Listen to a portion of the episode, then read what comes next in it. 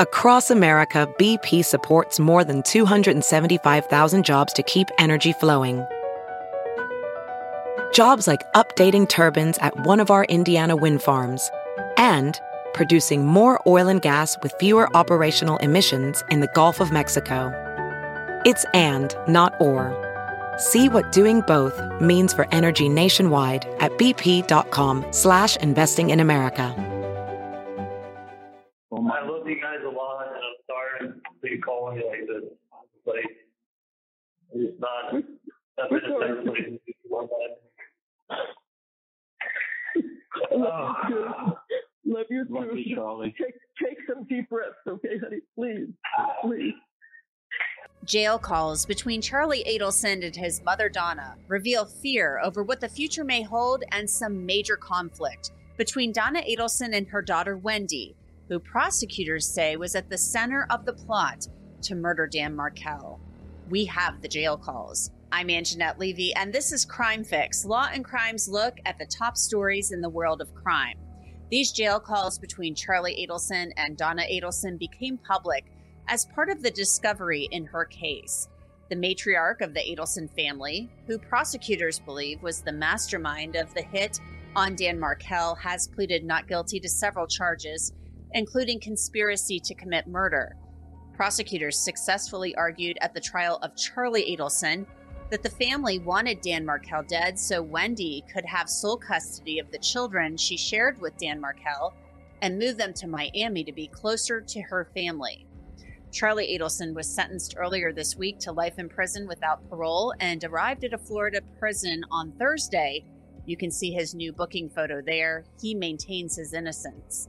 At Charlie's trial, Wendi Adelson denied any involvement in Dan Markel's murder. Prosecutors, though, call her an unindicted co conspirator and questioned her about her and her family's possible involvement in the crime. You told them your family might be responsible. or potentially you? someone to do with a former student hmm. or his current girlfriend. I mentioned lots of people that I thought could be responsible. Okay. And of the lots of people that could have been responsible, your family as well. Yep. Because they might have done this thinking it would help you. I mean, that's what happened, right? I'm sorry, I don't understand the question. Your family had your ex husband killed to try to help you, didn't they? No, that's completely untrue. Now, these jail calls between Donna and Charlie give us a really good look at the family dynamic, including the fact that Donna is very upset after the verdict, as is Charlie. She's particularly upset by the fact that Wendi is not acting how she expected her to. Here's an excerpt from a call where Donna obviously doesn't realize she is being recorded after Charlie drops off the jail call. She's reading text messages between herself and Wendi. I just got off with Charlie. He's worried about you. He wants to know what. Oh, this is it. Yeah. You never. We know you never ask anything about your brother. But she doesn't. And she told me because the lawyer says she shouldn't ask. But we, I mean, like, we found out it's not true. But we just got off the phone with. My attorney, us, and he had oh, attorney. Our attorney said, I never told her that. I've never been fucked. Uh, no. So I wrote this last night. We know you never asked anything about your brother. This eight o'clock last night. But we just got off the phone with him, and the first thing he asked was, How's Wendi holding? I didn't have the heart to tell him that you never called us or asked about it. I just said, We weren't up to phone calls right now. Everyone looks to protect you. I bet you've got a lot to think about. But then she happened. As a professional welder, Shayna Ford uses Forge FX to practice over and over, which helps her improve her skills. The more muscle memory that you have, the smoother your weld is. Learn more at meta.com slash metaverse impact. Now, there's another text exchange Donna reads with Wendi, and it sounds like she's implicating Wendi in the crime, but upon further review of the audio, it sounds a little different. says this morning, I thought you'd be right over here last night. Yeah. Dear Mom, I know you are upset by the verdict, but the anger directed at me is not justified. I don't have an anger. Yes. You don't. I'm not responsible in any way for Charlie's situation. I am not guilty because I did not do anything wrong and I was not involved in any way with Danny's death. What? So, right there, it sounds like Donna may be saying, yes, you were, uh, when she's talking about whether or not Wendi might be involved or not, when she's likely saying, I didn't say you were, very quickly. Donna continues to read from the text with Wendi. When I was interviewed by the police and testified in court, I told the truth as I was required to. I cannot control how the prosecutor used my statement at Charlie's trial. Again, I didn't say now, Donna continues to read the text, presumably to her husband, Harvey, and friends who were at the home at the time. She says Wendi texted her that she was advised not to talk about the case with her family. I guess Dad and I are just shocked that you didn't think of coming to see us or even calling us. We are your parents. We are and have always been there for you and the boys. None of what we wrote matters about the case. That's over. I just want you to know how many times Charlie is asking about you. Not only do you not ask about us, but not one question about Charlie, right? We will need to give you some information shortly, and we need some business assistance. Please let us know if you can be of any help. I have a space here. I want to get us closed. We're going to be gone. I want her to have all this information. I have the I have the cemetery property. I want her to see all. I want her to have all these papers and the wills. I want her to see all this. So please let us know if you can be of any help. The other thing is the visa, which she would know about the No, I said we need we need some business. So please let us know.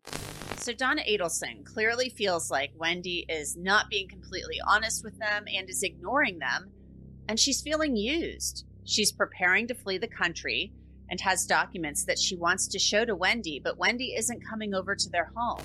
Uh, yeah, I know you want to bring it up and show where everything is. Because it's been tight fast. No one's going to know where anything is or who belongs to what. So I would like her to come up there to stay. I don't think that's asking too. It's only three hours away. Every time she says, Can we do this? We'll come here. Can you it? Everything. How many times do we have classes? I really can't ask Wendi need us for this. Wendi needs us to pay this. They've been really good nannies, and I guess our, job is up.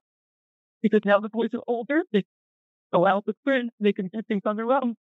So she doesn't need grandma and grandpa. Okay. Good. I have one son that I don't speak with. You have one that is close to being dead.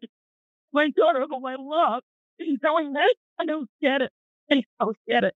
Now, this is just one of many, many hours of phone calls between Donna Adelson and Charlie Adelson. And in all of them, they talk about how they can't believe the jury came up with this verdict, but they're not surprised because Georgia Cappleman, the lead prosecutor, put on a show for the jury and they they cherry picked evidence to show to them from emails and wiretaps. This next call was recorded on November 7th. Donna was actually arrested six days later as she tried to board a plane for Vietnam, which does not have an extradition treaty with the United States.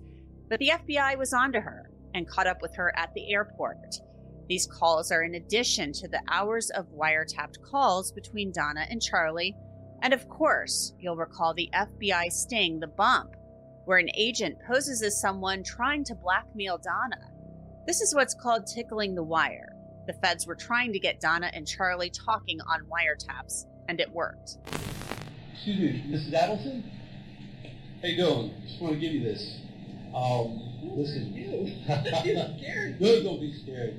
Listen, just want to let you know that uh, we know that your family uh, has been taking care of Katie and her friend Luto for quite some time after your problem up north has been resolved. And I want to let you know that my brother, he's incarcerated. He helped your family with this problem you guys had up north. And we want to make sure that he's going through some rough times. We want to make sure that you take care of, of what he's going through the way you're taking care of Katie and uh, Tuto. Well, this will explain it. Thank you.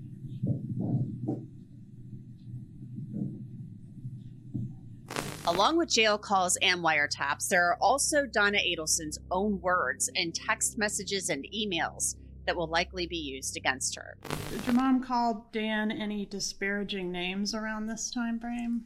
Well, I just read them in the emails, but Okay. I don't remember them independently. Okay. Did, did she call him an Yes. A narcissist? Yes. A bully? Yes. Religious zealot? Yes. Bastard? That I don't remember. Page five.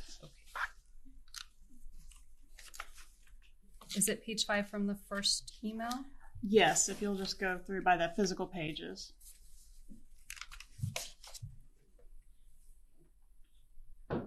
I see. Yes. I'm sorry, what was your answer? Yes. Yes. Donna Adelson's attorney has indicated she plans to go to trial quickly. She'll be back in court next month. That's it for this edition of Crime Fix. I'm Angenette Levy. Thanks so much for joining us. We will see you back here next week. Until then, have a great week.